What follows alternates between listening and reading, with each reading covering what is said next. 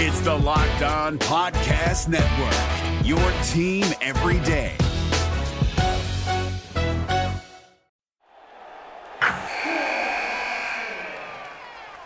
Wilson, you sent the game winning email at the buzzer, avoiding a 455 meeting on everyone's calendar. How did you do it? I got a huge assist from Grammarly, an AI writing partner that helped me make my point. 96% of Grammarly users say that it helps them craft more impactful writing. Would you agree? Grammarly helped adjust my tone to navigate tough work conversations. And it works everywhere I write, so I can quickly communicate effectively. Your teammate used Grammarly to summarize an important document, making a three pointer. How did he do it? It only took one click. When everyone uses Grammarly, everything just makes sense. You made an incredible slam dunk to end the game. The meeting was canceled, and your team will go home champions. Go to grammarly.com slash podcast to download it for free. That's grammarly.com slash podcast. Easier said, done. Jackson Gatlin here, host of the Monday edition Locked On NBA podcast. Every Monday, I cover the three biggest stories in the NBA with the local experts from Locked On. It's an awesome recap of the weekend of the NBA and a look at what's ahead. Mark your calendars on Monday to join me for Locked On NBA podcast, available on YouTube and wherever you get your podcasts. We are only a month away, or a little bit more than a month away from the season opener for the Orlando Magic against the Houston Rockets. So, who better to check in on this close to media day, this close to training camp, this close to the season than our pal Jackson Gatlin of Locked On Rockets? It's time for a rebuild check in on today's episode of Locked On Magic. You are Locked On Magic, your daily Orlando Magic podcast, part of the Locked On Podcast Network. Your team every day.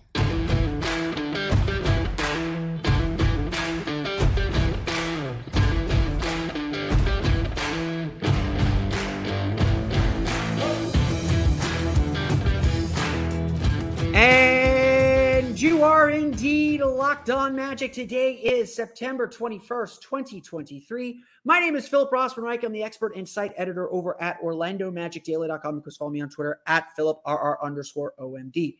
On today's episode of Locked On Magic, we're going to do the same thing we did last year when the Magic opened with the Detroit Pistons. We're going to talk to Jackson Gatlin, the host of Locked On Rockets, to do a little bit of a rebuild check in where the Magic and Rockets are similar where the Magic are ahead of the Rockets in their rebuild, why what the Rockets will gain from their free agent signings, and whether the Magic should have followed suit. We'll get to all that plus a lot more as we look ahead to the season opener on October 25th. I had to be reminded of the date. It is going to get here sooner than you can think. But before we do that, we want to thank you again for making Locked On Magic part of your day every day, no matter when you listen to us, whether it's first thing in the morning, whether it's right when we upload. We truly appreciate you making Locked On Magic part of your day every day. Remember, there's a great Locked On podcast covering every single team in the NBA. Just search for Locked On and the team you're looking for. The Locked On Podcast Network. It's your team every day. Before we climb into our conversation with Jackson, um, I just want to warn you um, if you're watching on YouTube, there may be some points uh, in the filming where the video cuts out.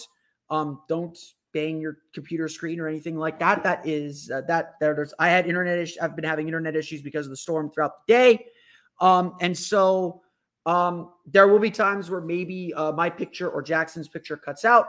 Um, but then that will be immediately followed by him talking very, very, very, very, very, very, very, very, very fast.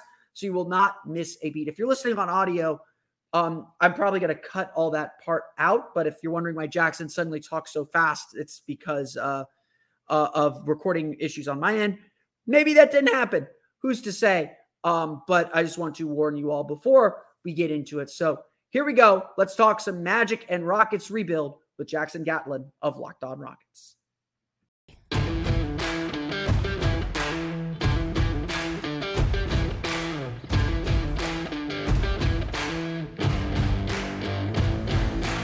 And we are just a little bit more than a month away from the start of the NBA season. It's it's kind of hard to believe that we're almost there.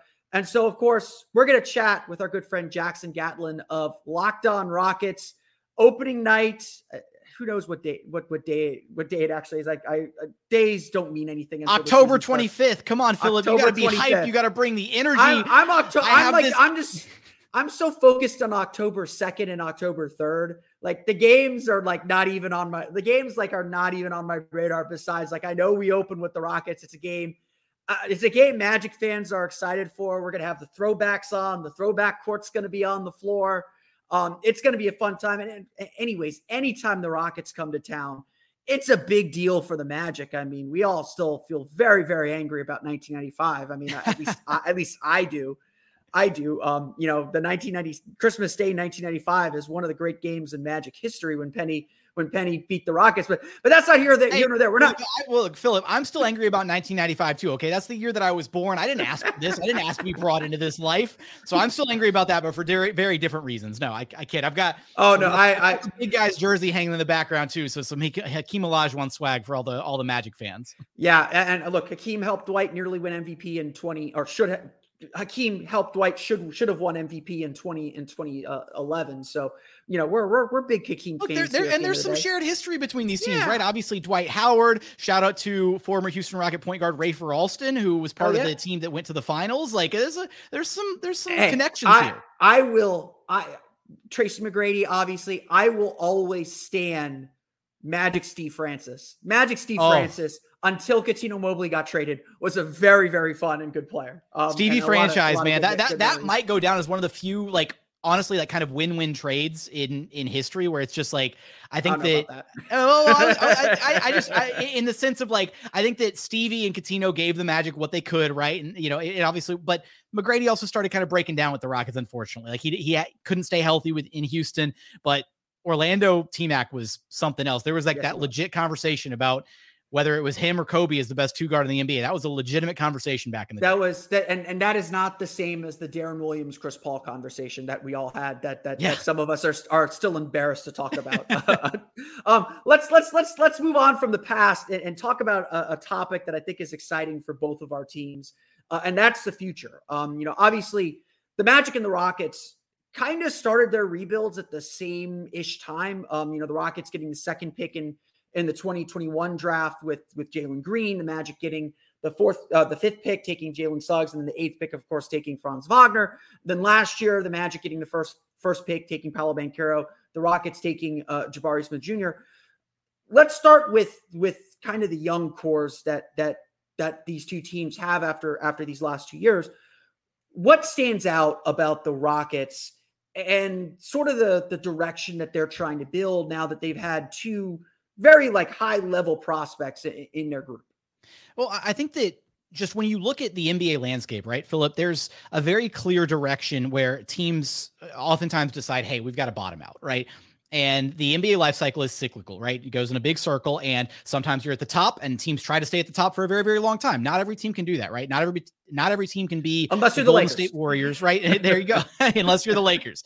Um, but not every team can have that extended life cycle where you're at the top of the pecking order for a very, very long time because of things like, you know, contract extensions and, and having to re up on the big name guys and all of that.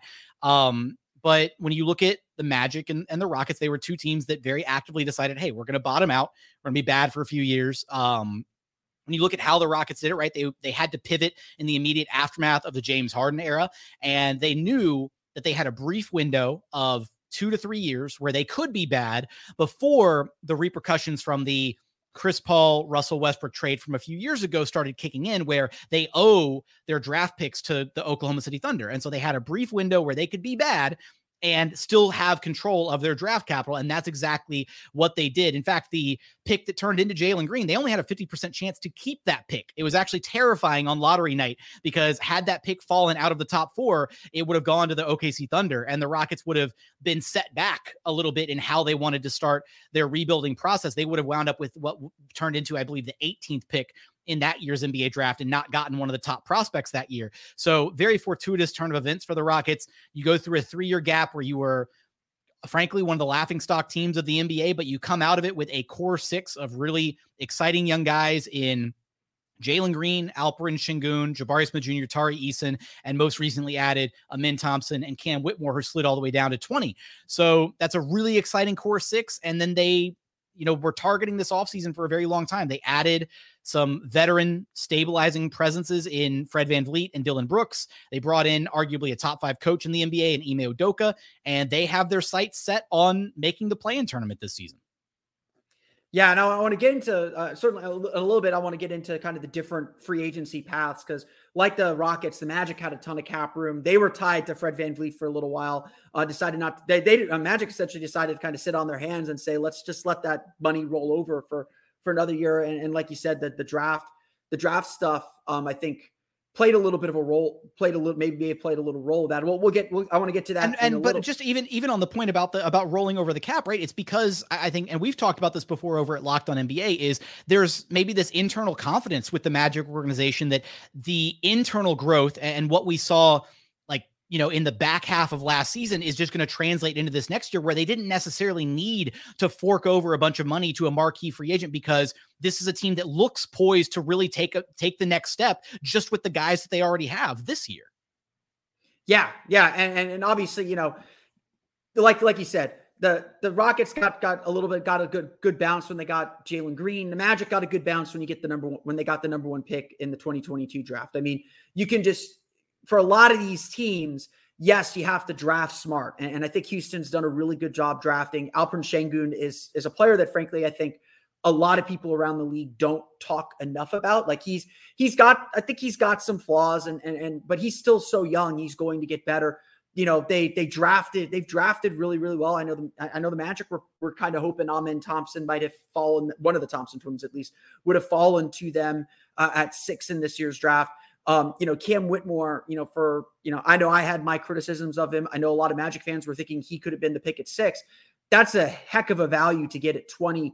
Tari Eason is another guy that I think a lot of people outside of those who watch the Rockets, you know, don't understand. Like he's, he's a, he, I mean, correct me if I'm wrong. He's just an energy guy. He just does a lot of little things that help you win games. And, you know, what's, what I found, you know, you kind of mentioned it like Orlando does seem to have this internal confidence with what they're building. You know, they're they've got a lot of young guys too. You know, the Magic, I think, were the fourth youngest team in the NBA last year, but they're also kind of some older guys. You know, it's it's yes, you got Paolo and Franz who are still figuring themselves out in this league. As good as they are now, you know, they're still just so young. It's hard to say like, oh, this is what they are. They're going to get better. They they but, are they are young, but I don't think it's a stretch, Philip, to say that that where Paolo and Franz at are at right now. I think Paolo and Franz are both probably further along than anybody on the Rockets roster currently, just as far as you look at what they're able to do on a night to night basis, the consistencies in their games, all of that. And that's saying a lot, right? For and unfortunately, that's maybe a bit of a side effect as to where the Rockets found themselves these past, you know, few seasons with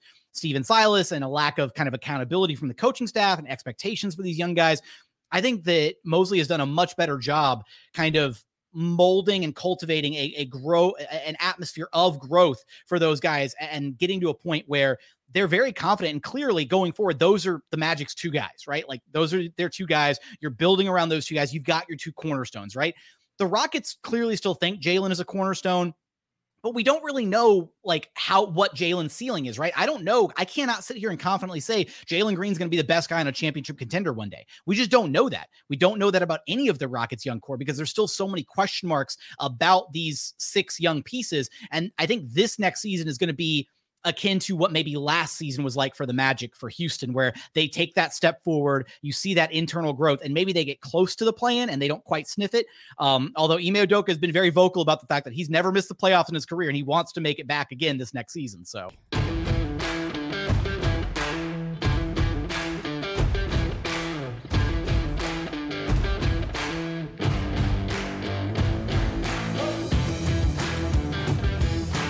Let's take a quick break from our conversation with Jackson to tell you a little bit more about Jase Medical. Everyone should be empowered to care for themselves and their loved ones during the unexpected. That's why Jase Medical offers the Jase case. The Jase case provides five life saving antibiotics for emergency use and gives you a peace of mind so that you're not just hoping that you have access to medication in an emergency. Jase Medical makes sure you have the medication in hand. Jase Medical is simple. They handle everything from the online evaluation to licensed pharmacy medication delivery and ongoing consultation and care. Don't get caught unprepared. Save more than $360 by getting these life saving antibiotics with Jase Medical plus an additional $20 off by using code locked on at checkout on jasemedical.com. That's Jase Medical, J A S E medical.com. Promo code locked on again. That's Jase Medical, J A S E medical.com. Use that promo code locked on for a special offer. Now let's dive back into it, talk a little bit more about the Magic and Rockets diverging free agency strategies with Jackson Gatlin of Locked On Rockets. Wilson, you sent the game-winning email at the buzzer, avoiding a 4:55 meeting on everyone's calendar. How did you do it? I got a huge assist from Grammarly, an AI writing partner that helped me make my. And it works everywhere I write. Summarizing a doc only took one click. When everyone uses Grammarly, everything just makes sense. Go to grammarly.com slash podcast to download it for free. That's grammarly.com slash podcast. Easier said, done.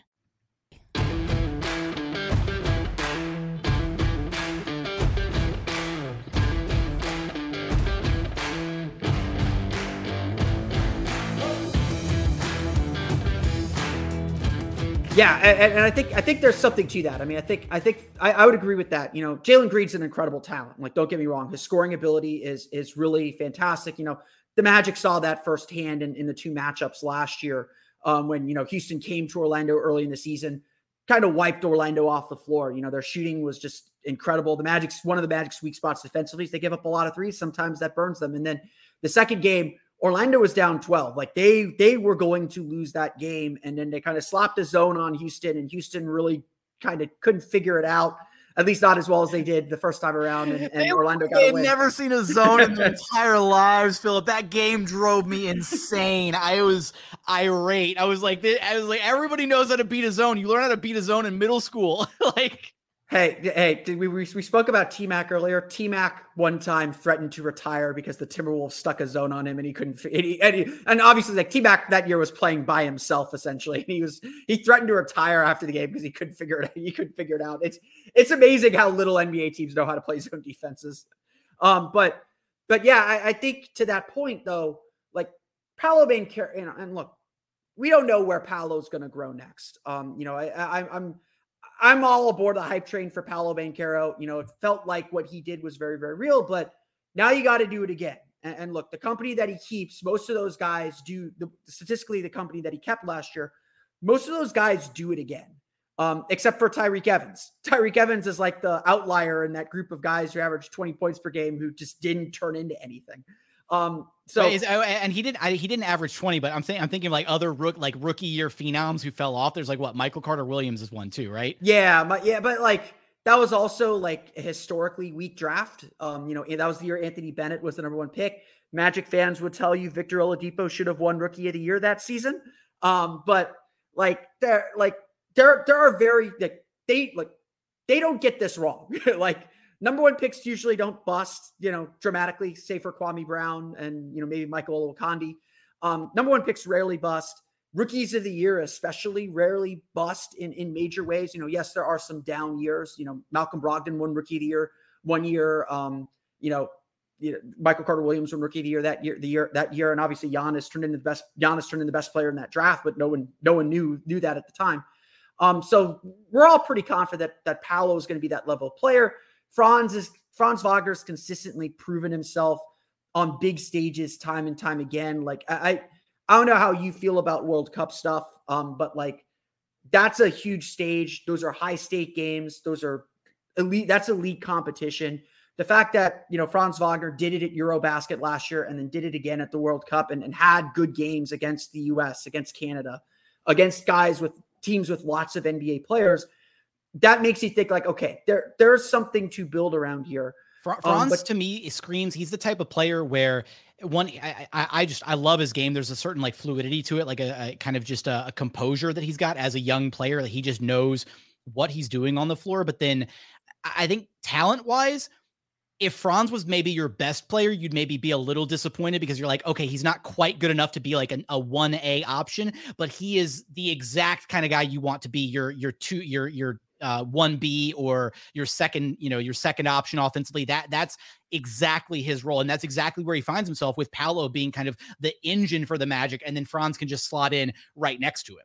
Yeah, yeah. And and, and he's like I mean, I, I mentioned this yesterday. I was, I, I was, I, I spoke with Gavin Shaw of Locked On Knicks. Like Franz, just we all want Franz to have like that superstar mindset where, like, you know, Jalen Green has that in in like spades. Like that, Jalen Green will take 25 shots if you need him to take 25 shots. Franz Wagner, it we were, we're all screaming for him to take 25 shots in a game sometimes because it's just like take shots, like be aggressive, go after your own. Don't feel like you have to fit in with the team. But that makes that's what makes him an interesting pairing with with with Paolo. And then you know on the Magic front, obviously you've got some young veterans who who are really good at their roles and can kind of fill in. Like Wendell Carter Jr. is you know so underrated around the league, but is an excellent post defender. Can switch out onto the perimeter, can block some shots a little bit, has a little bit of a jumper. Like his, I remember the draft process saying like he's a jack of all trade, master of none, but like that's turned into like one of the most valuable things you can be as a center in a lot of ways.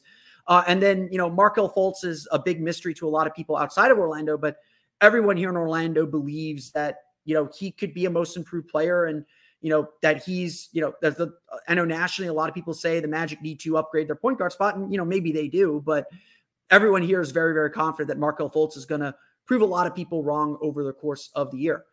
Um, let's uh, the, the, the interesting thing that the Rockets did, and and you know, I think I think you know we we talked a little bit about it, but I think it's the what most interesting thing about where these two teams' paths sort of diverge. Um, you know, you mentioned that you maybe the Magic are kind of developmentally a year ahead, where they they competed, they were trying to win last year. You know, they didn't kind of go through the tanking ringer at least till the final three games of the season. Um, they didn't go through that tanking ringer uh, the way that maybe Houston did. Like they figured out their way to win. Um, but Orlando decided to kind of stay stand pat. You know, they're still super young. They got virtually the same roster coming back. Houston decided to use its cap room and went after a bunch of win now players. You know, Fred Van VanVleet, Dillon Brooks. How do you see the Rockets kind of integrating those players um, into the young group that they have and, and what they're developing because you know look fred vanvleet's still a fantastic player. Dillon brooks is obviously a, a, really strong player but they committed a lot of money it seems like to to kind of speed things up. And and you know i think you know i know magic fans are uh, you know have gone through the rebuild thing for a decade now. Um that can be where you get your rebuilds in trouble and, and start making mistakes no, I, you're absolutely right. Right, is it, you never want to see a team try to uh, expedite the rebuilding process, and, and, I genuinely do not think that the Rockets are doing that with these signings. Right, they went through three years of hell, Philip, to get to this point, and the way that these signings should be viewed is they didn't sign Fred Van VanVleet and Dillon Brooks to be these like nobody's expecting them to lead the Rockets to the promised land, right? Nobody's expecting Fred VanVleet and Dillon Brooks to be you know, on this team maybe when the Rockets are next competing for titles. Maybe it's different for for Dillon Brooks. He's on a four-year deal. Um, I think that deal is actually going to age really, really well as we see the NBA salary cap continue to grow. And Dillon Brooks is in the prime of his career right now. And you actually look at a guy like Dillon Brooks who you know, maybe there's some question marks about his game and, you know, his touches on the court, his offensive production, but in a way, having that four year deal almost grants him like the security of, hey, I can be comfortable and confident in my role in, in the vision that this team has for me to where he can just focus on the things now that he's good at, right? He can focus on just being the ace defender, take the toughest defensive assignment offensively. Don't jack up bad shots. Just stay in your lane, play your role, keep your head down, do the things you're supposed to do, be a leader. And I think at the end of the day, for, for both these guys, for VanVleet and for Dillon Brooks, they're going to be an extension of Udoka in the locker room, right? You need adults in the room for all these young guys. We saw in Houston how what it looked like as a dumpster fire, just letting a bunch of you know 20 21 year old kids 19 year olds at times go out there and just roll the ball out with no structure no expectations and at times it looked like aau ball the Magic saw that in the early part of their rebuild after after the Dwight trade. Like, you know, yes, they had a lot of talent. Like, you know, I, I always say this about the Magic during the 2013 to 16 era. Um, the Magic had talent. Victor Oladipo became an all-star. Tobias Harris is still playing impact basketball. Um, you know, Nikola Vucevic became an all-star. Evan Fournier was a solid player. Aaron Gordon was the key to winning a championship in Denver. The Magic were not lacking for talent. What they lacked and what they consistently lacked was you know, an adult in the room. It was Arron Afflalo for a little while. Then they traded him very quickly for Evan Fournier. It was Willie Green for a while. Um, it was they tried to make it Channing Frye, but as you know, we all know, and this is no offense to Channing because I love Channing. Channing is not an adult sometimes, and and like I think Channing is Channing in retrospect, and and has been very very open about it as being like I knew the moment I stepped in that Magic locker room that they weren't serious, and so I wasn't going to be serious. And so, well, and, and and what's kind of funny is is about like that era of Magic basketball, right? Is at the end of the day, when you bottom out, when you tank, you want as many bites at the apple as possible to get your next star, to get your next whether you want to call it engine, star player, go-to guy, number one there's, option. There's whatever. a reason why tanking is a strategy. Like yeah. I, am I am notoriously anti-tanking. Like I, I think it's I think it's bad. I don't think it, I think ultimately you're just playing the lottery and, and you're losing a lot.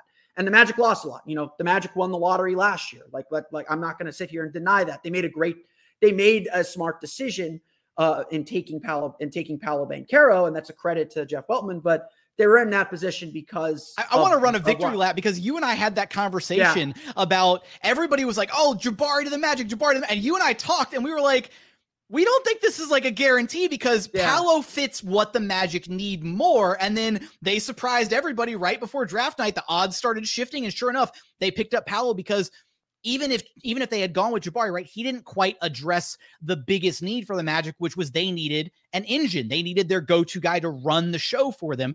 And I think when you look at the Rockets, you know, conversely to, to where the Magic are at right now, is they still don't know who their engine is. Like Sengun could be that guy. He has the ability to, to be a, an offensive fulcrum and you can run offense through him, but they never leaned into it during the Stephen Silas era.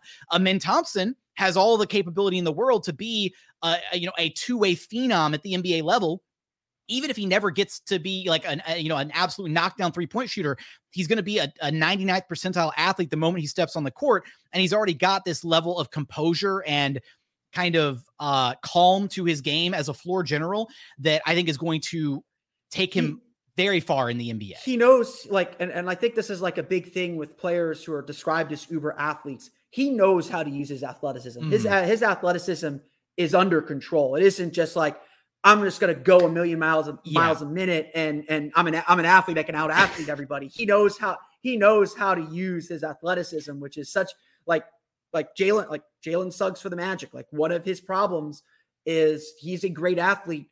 He doesn't know how to control the pace of his athleticism. He doesn't know when to hit hit the gas, when he needs to hit the brakes. Like changing pace and changing speeds is is such a big thing to learn.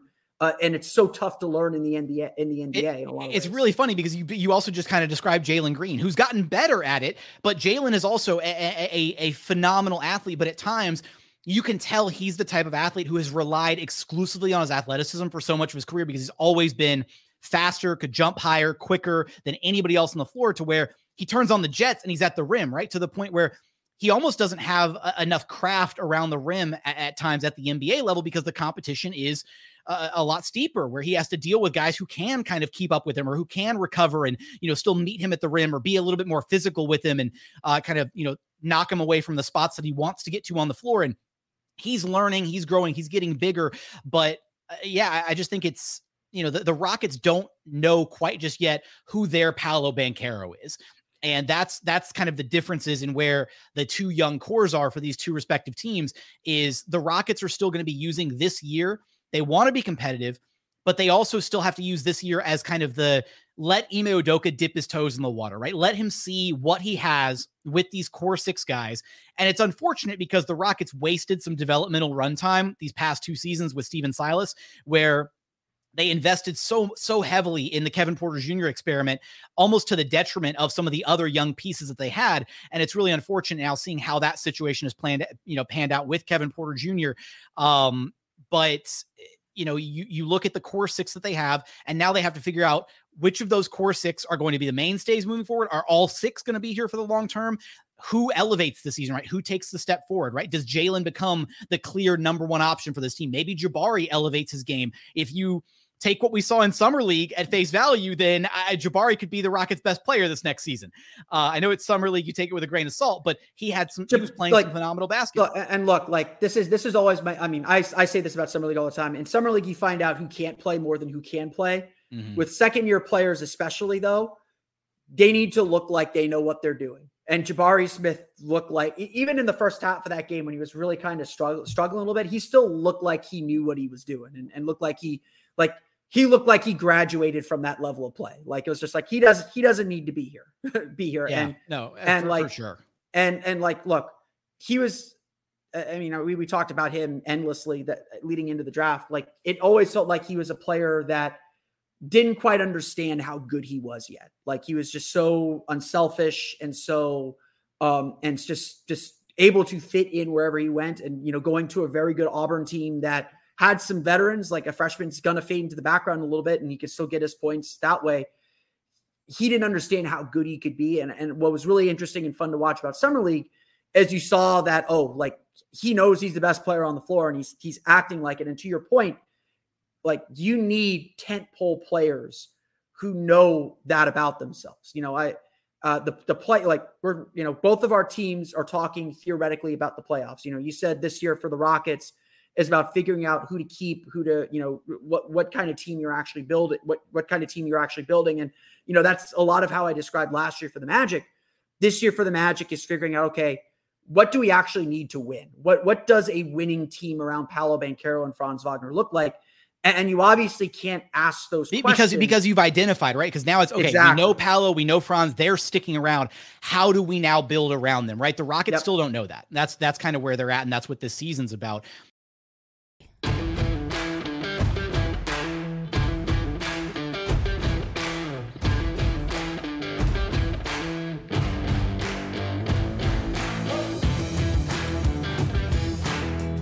Let's take one more break so we can tell you a little bit more about our friends from Bird Dogs. Look, it is still kind of summer outside here in Central Florida. I know it's September 20th. Tomorrow is technically the autumnal equinox. And I just wanted to say autumnal because autumnal is just such a great word. But um, it might be fall on the calendar, but it is still summer outside. And you still need to look good wearing no shorts because it's ridiculous to wear anything else uh, when it is still 90 degrees outside. Bird Dogs simply makes you look good. The stretch khaki short, shorts are designed to fit slimmer through the thigh and leg, giving you a truly sculpted look. The shorts do the exact same thing as Lululemon, but fit way better and frankly look a whole lot nicer than wearing Lululemon shorts or whatever they are. They fit way better than regular shorts that are made of a stiff, restricting cotton. Bird Dogs fix the issue by inventing cloud knit fabric that looks just like khaki but stretches so you get a way slimmer fit without having to sacrifice movement.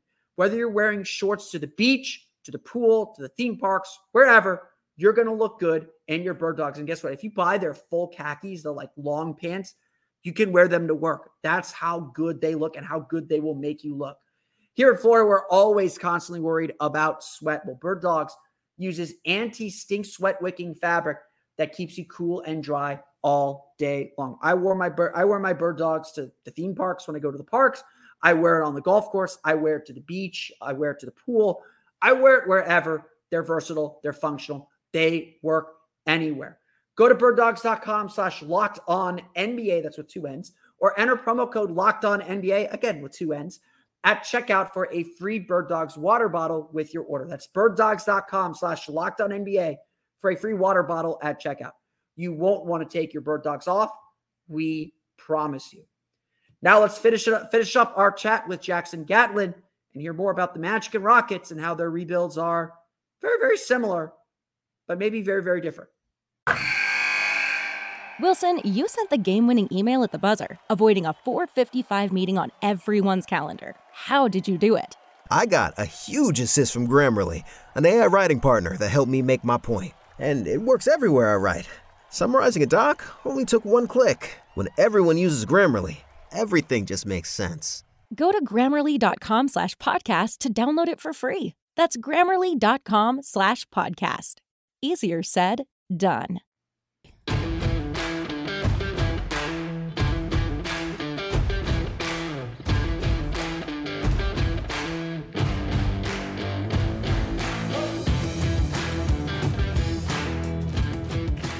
But that brings me to something that I'm curious that I need your thoughts on, Philip. Where do Anthony Black and Jett Howard fit into this equation? Because this is a team that, that clearly wants to kind of continue the trend of, of playing competitive basketball that they that they keyed in on last season. So how do you ba- how how is Mosley supposed to balance the development of of adding two more rookies with also with also the expectations of being competitive because that's also what the Rockets are going to have to do with Amen Thompson and Cam Whitmore. Cam Whitmore probably not going to be getting rotation minutes right out of the gate for the Rockets, but Amen Thompson is is slated to be the backup point guard. I know there's plenty of Rockets fans who would love to see Amen Thompson get that free reign 30 minutes plus every single night you know, just all the developmental run in the world, but that's not where this team is at right now. And that's also not where the Magic are at in regards to Black and, and Howard. Yeah, I mean, I, I, think in that instance, it, it's and, and I think it's gonna be the, it's gonna be the way you know you add in a Fred VanVleet and, and a Dillon Brooks, like those guys are gonna play, and so now you're focused less on developing the whole player, and you know, say, yes, the whole player still gets developed behind the scenes, but now you're really looking at focusing intently on what how those guys contribute to winning and developing those aspects of their game. You know, I think for for the Magic, like they drafted players who um who can do that. You know, like I, I've been telling people that I kind of think Jett Howard's to have a better rookie year than Anthony Black because Jett Howard can shoot the ball and the Magic desperately need shooting. And so they can plug Jett Howard into the lineup, just say, hey, we're going to keep your role really, really simple this year you know, you're standing in the corner a little bit, relocate to the to the wing sometimes, you know, run in run in transition, do your best defensively. That's that's going to be how you contribute to the team and and you'll grow your game within that flow flow of the offense. Um, you know, I think Anthony Black is in a really tricky spot, you know, an especially tricky spot. Um, you know, my philosophy when you're drafting as high as the Magic were drafting at six, you take the best player available and you figure it out later. Like you, you can't, you just cannot pass on talent. You know, I know people who said the Magic should have taken Taylor Hendricks. You know, certainly the Magic, you know, people thought that the Magic should have taken Cam Whitmore in that spot. Um, you, you don't pass on talent. Side, side note, thank thank you for not taking Cam Whitmore. yeah, uh, you could take you could take nineteen te- you know nineteen picks for that for that. Although so. although I will I will say I, I you know I I Jett Howard did two separate workouts with the Rockets, and he's clearly got he's got ties to the organization because uh, of Juwan Howard and, and all of that. But man, I I I wanted Jett Howard so bad, and I was thinking, is if there's any way that he falls to pick twenty, like give me Jett Howard in a Rockets jersey, please. I so. mean, like and, and, like you know the the the Magic just philosophically they just they just draft size, like like it, like you know we joke about it. Um, about you know just just look at the combine who has the longest wingspans that's who the magic are going to be that's who the magic are going to be picking from and it turned out you know, the Magic took Jett Howard because he's bigger than, you know, in a sense, in a sense, he's a great shooter and he's bigger than Grady Dick and uh and Jordan Hawkins and some of the other shooters available. And Anthony Black's the same way. Like I think the, the Magic are going to keep his role really simple. They're going to say defend. We're going to play you next to a Cole Anthony. We'll play you next to a Franz Wagner, some guys who can shoot, ease ease some of your ball handling responsibilities, be guys that you can make easy passes to. Um, and we're going to play you all over the place. You'll play some one, you'll play some two, you'll play some three we're going to use your size to all of its advantages. And, and again, that's something the Magic look for, and is kind of like a, a, an organizational philosophy for who the kind of team they're trying to build. Like, you know, the Magic want to be positionless. Like I could see Jett Howard playing some power forward this year.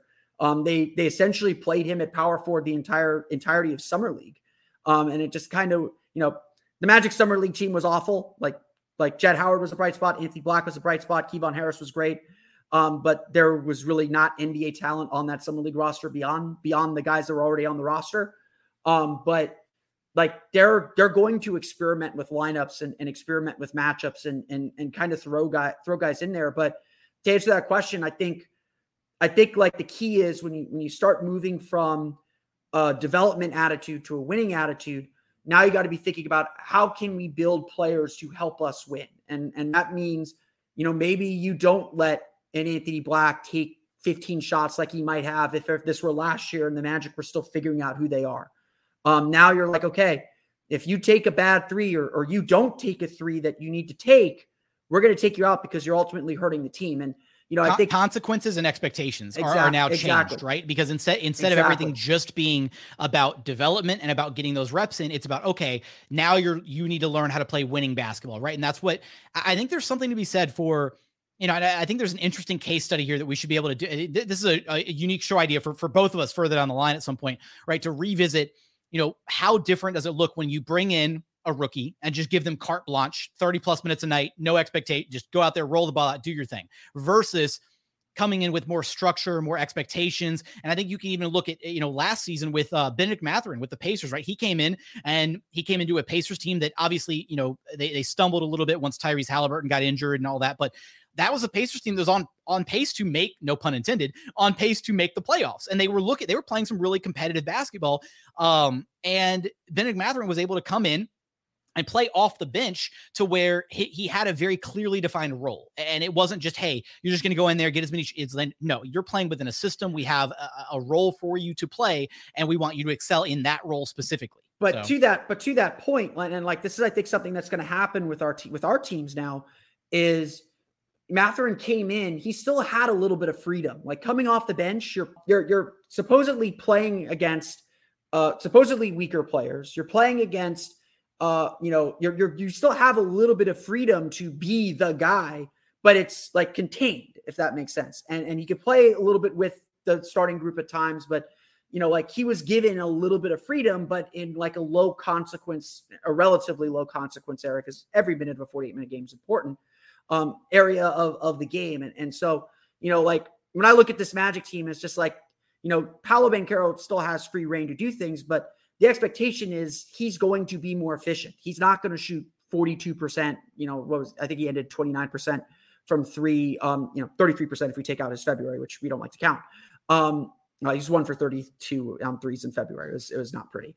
Um, he claimed it was a nerve issue. So we'll, we'll, we'll see. We'll, we'll, we'll see how much that, how true that was. Um, but, um, but you know, when you start having these winning expectations, and, and I think, you know, I've talked a little bit about this on, on my show, what the like kind of undercurrent of the season is going to be about is like, okay, what point in the year for the Magic does short term thinking overtake long term thinking? Like, one thing I gave Jamahl Mosley a ton of credit for last season was, you know, he made short term sacrifices for the long term game. Like, Paolo Banchero was horribly inefficient, but the Magic wanted him to have the ball.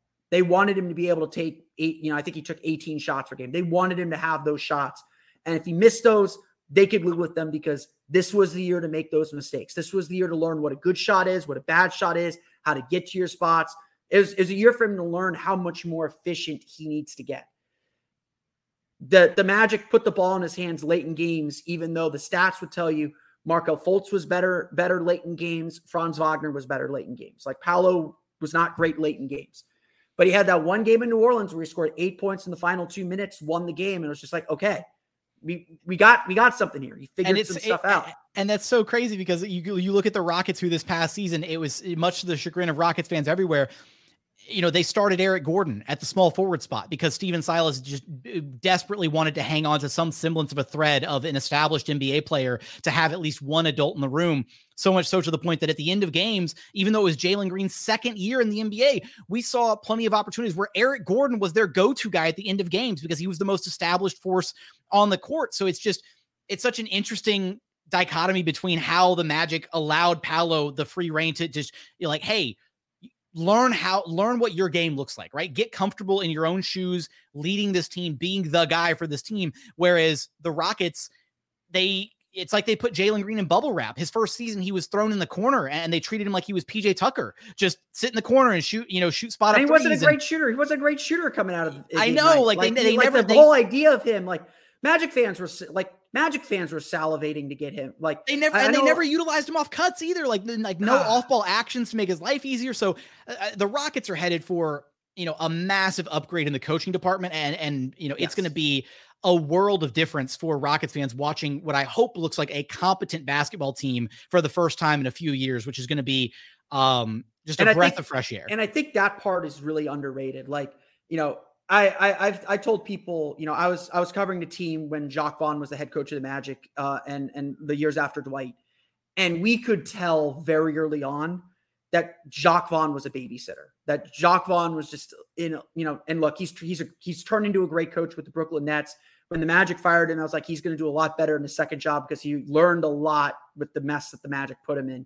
He was there to be a babysitter he didn't really have like a clear organizational idea or idea of what the team was going to become uh, and didn't coach the team like that. He coached a team like the kids were running the asylum a little bit because the Magic needed those draft picks to to to re, to restock to restock things. Um, like the first year with Jamahl Mosley just felt completely different. It felt like you know Jamahl was very directed, knew what he was trying to establish, knew what he was trying to do, made you know kept kept you know a big thing for me. He kept the long term in mind. he wasn't as focused on the results. He made he made sure that everyone understood, like, hey, this is what we're building to. And like last year, the Magic started five and twenty. I think a lot of young teams would have quit and you know would have not necessarily quit, but they would have become about me. They would have gone like, hey, let me get my numbers, let me start establishing myself who I am to this to this front office as they continue to build um to my next for my next future contract because all these guys are on rookie contracts or, or nearly expiring contracts. And instead, the team rallied around, kept the long term in mind, kept believing in what they were being taught, and ended the year 29 and 28. We're the last team eliminated from the Eastern Conference playoff picture, you know, for whatever that's worth. Um, I know, I know out west that people will, I know, I know you Western Conference people will say like, oh, that's that's that's nothing. Like that's 35 games, whoop de do. Um, 34 actually. Um, but um, but uh uh but like they stuck together and they they found themselves a little bit. And, and so you know the coach a coach in these rebuild situations matters so much. Like it's it's it's immeasurable like you can tell what it when you have it and you can tell when you don't. And if you don't have it that's when you're in a heap of trouble no, fully agree there, and that's that's where I, I, think I think the Magic have a great coach in Jamahl Mosley, and I, and I think it's great that the organization has given him the runway to see his vision through. Right, and, and it's unfortunate because pretty early on, I think the Rockets identified, hey, Stephen Silas is probably in over his head, but they knew they were going to be bad for a few years, and it just didn't make sense to adjust to try and get a you know a moderate improvement over Stephen Silas because then they probably still would have had to revisit further down the line. Wanna, like, okay, and well, you don't want to be changing from... coaches every year. Like exactly changing right? coaches every year is a bad decision too. Yeah. Like you, so, you, so you have you do have to be stuck with a bad decision or, or give it, you know, like I say this about Mosley a lot. You know, Mosley is a 14 year assistant coach before he became a head coach with the Magic, but this was his first time being a head coach. He's making mistakes that you like that rookies make. And as long as he's getting better at those, it's just like, okay, the long term vision's there. He's figuring out the short term stuff. Like he's, you know, he's probably going to make, you know, first playoff, first time with playoff and winning expectations on him. He's probably going to make some mistakes this year. And, you know, they'll, they'll probably cost, you know, they might cost the Magic a few games. And the question is, well, are these things he can learn from, or are these like, like fatal flaws that keep this team from getting where they want to go? And you can tell when they're fatal flaws. You can tell when it's just like, you know, we had Steve Clifford here for a while, and Steve Steve Clifford's a great coach. He's very good at what he's very good at he's very bad at what he's not good at. And you know, Charlotte Hornet, you know, Locked On Hornets, Doug, Doug, Branson can tell you tell you all about that too. We're all experts on Steve Clifford, um, but you know, you you hit a ceiling with a Steve Clifford. Um, you know, coaches coaches have ceilings, I think, and and some and you'll know when you hit that ceiling. No, absolutely. And and look, I I know part of the reason we we wanted to do this crossover, Philip, was because Rockets and Magic they start their seasons against each other. It's going to be it, it, it's always really fun when these two teams face each other. What are you most looking forward to out of this matchup? Uh, you know, opening night. Um, besides it just being opening night, which is always a, a great, great, uh, great, e- great evening. Um, you know, the big thing that I'm looking looking forward to seeing is how how the how the individual pieces get better and how it makes the whole better. And obviously, you're not going to get all of that in one game, but I, I think the Rockets are just a really interesting challenge because they have a lot of they have a lot of athleticism. They have some good size. Yes, they may not be the strongest team defensively, at least by the numbers last year, but they they present a lot of challenges to the Magic. And and you know, you add in a Fred VanVleet and a Dillon Brooks. You know, if there's one thing we know, you know, the Magic are a young team. I've been screaming for them to get a veteran for their starting lineup. You know, they have Gary Harris, who's nice. They added Joe Ingles, who's going to come off the bench. I'm not still sure what his role is ultimately going to be. Can you can you run us through for our Locked On Rockets listeners the projected starting starting five for the Magic this season? Yeah. So so the project the starting five that I have is Markelle Fultz at the point. Um, I still have Gary Harris at the two, but I will say that I think it's Jalen Suggs' job to take. If if Jalen Suggs takes a leap, particularly with his shooting, um, I think that he can ultimately slide in as, as the starting two guard. Gary Harris is an expiring contract. I I love Gary Harris. I don't think he'll be back, but the Magic need the shooting, so who knows? But um, I, I have for for now I have Fultz, Gary Harris, Franz Wagner, Paolo Banchero, Wendell Carter, and then coming off the bench you'll have Cole Anthony, uh, Cole Anthony, Jalen Suggs probably, um, Anthony Black probably, uh, if not him, Jett Howard, if not him, Joe Ingles. Um, and then Jonathan Isaac knocking on wood that he's healthy, uh, which all indications are that he is. And then probably Mo Wagner as the backup center. So, like, the one like the other part of this this thing that's really exciting is the Magic's bench was actually pretty good last year, um, production scoring wise at least. Um, it feels like they have a lot of depth. Like if if you know Jalen Suggs falls apart like he sometimes does because he rolls an ankle diving for a loose ball that he didn't need to dive for, which is why we love him, but also why we're just like Jalen, dude, stop. and he's a football and he's a football player, so he will play play through it. Um, but it feels like they can replace depth this year in a way that they couldn't last year. Like like every Magic player will tell you the reason they didn't make the playoffs last year, the reason they didn't make the play in last year um, was they started five and twenty because Markelle Fultz missed the first twenty games and Cole Anthony missed the majority of the first twenty games. So they played the first twenty five games essentially with no point guard, and Jalen Suggs missed a good chunk of time with a concussion, a sprained ankle, and a million other injuries. Um, they essentially played the first 25 games without a point guard, and that that that just killed killed a young team. So, you know, I, I'm I'm very interested to see how this team comes together. And like I said, I think the Rockets, like I, I'm telling everyone this, I don't like playing the quote unquote tanking teams early in the season because early in the season, everyone's typically not that the Rockets are tanking team, but um, typically everyone early in the season is healthy. They're motivated. They still think they can win. You want to play them later in the season. So like the Magic go once they're nice and demoralized, exactly, right? exactly. Exactly. You want you want them to be beaten down by by the passage of time a little bit. Um, but you know the Magic play Houston and then at Portland um the, the the first the first two games of the season and it's just like you know like Houston is a Houston's going to be a dangerous team early cuz Fred VanVleet knows what he's doing. Dillon Brooks knows what he's doing. Ime Udoka knows what he's doing. They're going to be ready to play early in the season. And so I think it's going to be really interesting to see how the Magic approach this game um, because of the challenges that Houston presents. And also, I think there's a little pressure to win this game because the Magic play this first game at home and then they go out west for a four game road trip to start the season, which is just, it's, it to me, it's a little crazy, but you know, you don't want to start the year, you know, you don't want to start the year 0 and 1 and then lose three of you know three of five on that road trip. Like yeah, you, you want to you want to get you want to get off to a good start. And and, yeah. and again, it's I think it's going to be a nice little test between two young up and coming teams. It's always really fun revisiting teams that have these ties in the draft, right? So like when the Rockets play the Pistons, it's always fun because Jalen versus Cade. Um, this one's going to be especially fun. It's always fun watching uh, Paolo and Jabari match up. I don't actually think I, am not 100 percent sure if they're going to check one another though. I, I'm because the Rockets' projected starting five is VanVleet, Jalen Green, Dillon Brooks, Jabari Smith Jr., and Alperen Sengun. I would not be shocked if Dillon Brooks is actually the primary defender on Paolo Banchero. Um, because oh, Paolo is is the Magic's best player, and Dillon Brooks has the size to deal with him.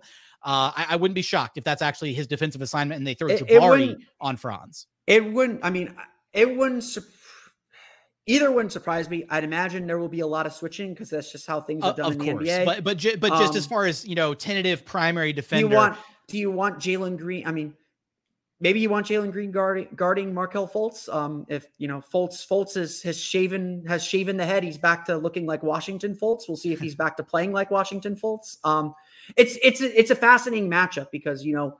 Houston is one of those teams that has the size a little bit to deal with Orlando, and Orlando gets weird. And um, you know, I, I, am expecting them to try some funky lineups. You know, Steve Kerr, uh, Steve Kerr opened Pandora's box, and Paolo looked okay at center. Things could get weird. Jamahl Mosley could make things very, very weird. You know, Jonathan Isaac is of, sitting there. And that's also kind of the important part for some of these young teams, right? Is experimentation is still part of the game for these coaches trying to figure out, okay, how can these teams be effective, right? Can we run Paolo at center for stretches? The Rockets, uh, I, I know for a fact, um, they were discussing it this offseason at Summer League is Ime Udoka is incredibly excited about the the versatility and possibility of running Jabari as a small ball five, which we saw in very brief stints last season. But I don't think the Rockets ever really took full advantage of it, uh, especially defensively and, and the havoc that he can wreak as a small ball five. So I think we're going to see that, you know, it, in certain stretches on opening night more than likely. And the big thing, though, for the Rockets is they're still kind of missing a hole in their rotation. We don't know what's going to happen with Kevin Porter Jr. yet. He was projected to be the Rockets' like sixth man off the bench, lead guard coming off the bench. And eh, right now, the Rockets are in the process of trying to trade that contract for something of value, uh, be it a rotation player or somebody to just keep that salary slot alive for future roster flexibility and moves that can be made further down the line. Uh, but as it stands right now, Amen Thompson will be their backup point guard off the bench. Jae'Sean Tate is going to play a big role off the bench for the Rockets. I say big role. It'll be, you know, anywhere from 12 to 15, 18 minutes a night, but he's your effectively your backup three. Tari Eason is in there. Jock Landale's there. Uh, Jeff Green situationally, but for me, again, the matchup between, and again, it might not be a head to head direct matchup between Paolo and Jabari, but it's always fun to see how those guys' stat lines stack up. And we were talking about this uh, before we hit record but and I think this might be a good point for us to leave off on is just it's going to be so interesting seeing how these two teams progress over the course of this 82 game season because they play each other for the very first game of the season and then they don't see each other again until April of this season. So these are going to be two very different basketball teams by the end of the season and it could be for better, it could be for worse by the end of the year once we get there. Yeah, I mean for sure. And and and like look, who knows? I mean, it's it, 82 games is a long journey. You know, I, I like the moves that Houston made. I, I, like them trying to, you know, and what I love about Fred VanVleet, and, and, I, and I don't think we talk enough about this. Like Fred Van VanVleet's an all star, but he's also a great table setter. He's also he's not an all star that's just going to take over the reins and say, "Hey, give me the ball. I'm gonna I'm gonna you know score a million. I'm gonna score a million points and shoot a million shots." He's not necessarily going to take shots away from a Jalen Green, from a Jabari Smith, from an Amen Thompson. As long as the Rockets move the ball, the ball is going to find Fred VanVleet because he's a great shooter. He's going to find a Jalen Green for a three or a Jabari Smith for a three. Like as long as they move the ball, which is a challenge for all young teams. The Magic were a low passing team last year too. Um, as long as the ball gets moved, they have they have some really interesting offensive weapons, and, and I think Houston. I think Houston, you know, made serious upgrades. Obviously, you know, with the free agents and the veterans that they added, made and, and the coach they added made some serious upgrades, and it, it's it's going to be a really, really, really fun opening game. And you know, obviously, we'll see we'll see y'all in April. Maybe we'll see you in Vegas in December. Who knows? Um, anything could happen. Um, and and of course, we'll see you in the NBA Finals as always. yeah, absolutely. A couple years down the line. uh, yeah, yeah. We hey, we got a 30th anniversary coming up in a, in a couple years. So we we we gotta we gotta we gotta be ready to go. We both of our teams oh, gotta be ready to go. Absolutely, it's going to be a ton of fun. yeah. Uh, Jackson, uh, I want to thank you for for hopping on with me. Um, you know, I'm, I'm, I'm, everyone can see our socials socials below. Uh, Jackson, of course, the host of Locked On Rockets. I'm the host of Locked On Magic. Um, let's let's do this. Let's do this again sometime. Yeah, absolutely. Maybe a midseason check-in or something. See how these two teams are going. But likewise, Philip, always a pleasure to chat basketball with you. And uh, thanks for having me on Locked On Magic, and thank you for this crossover and being a part of Locked On Rockets.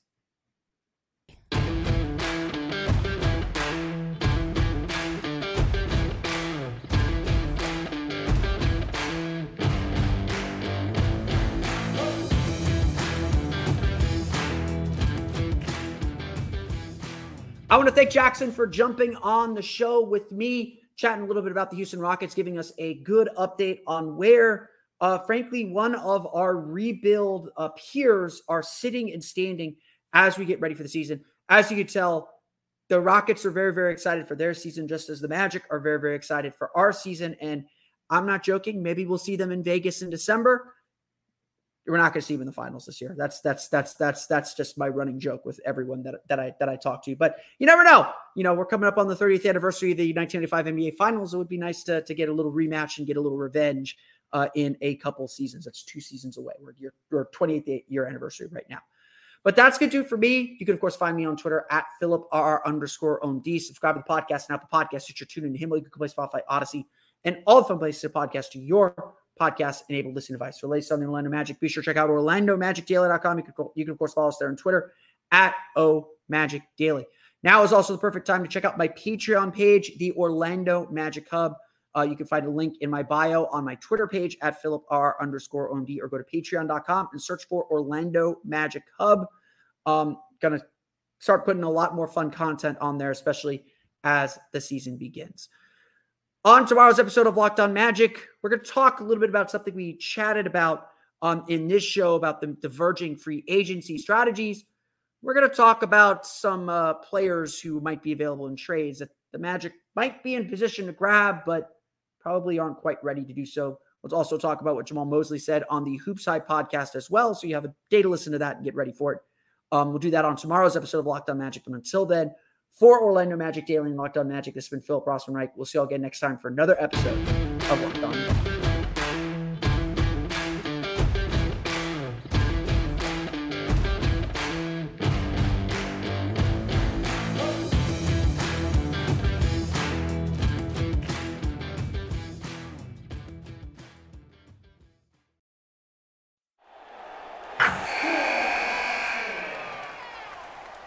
You sent the game winning email at the buzzer, avoiding a 455 meeting on everyone's calendar. How did you do it? I got a huge assist from Grammarly, an AI writing partner that helped me make my point. 96% of Grammarly users say that it helps them craft more impactful writing. Would you agree? Grammarly helped adjust my tone to navigate tough work conversations. And it works everywhere I write, so I can quickly communicate effectively. Your teammate used Grammarly to summarize an important document, making a three pointer. How did he do it? It only took one click. When everyone uses Grammarly, everything just makes sense. You made an incredible slam dunk to end the game. The meeting was canceled, and your team will go home champions. Go to grammarly.com slash podcast to download it for free. That's grammarly.com slash podcast. Easier said, done. Hey, Prime members, you can listen to this Locked On podcast ad free on Amazon Music. Download the Amazon Music app today.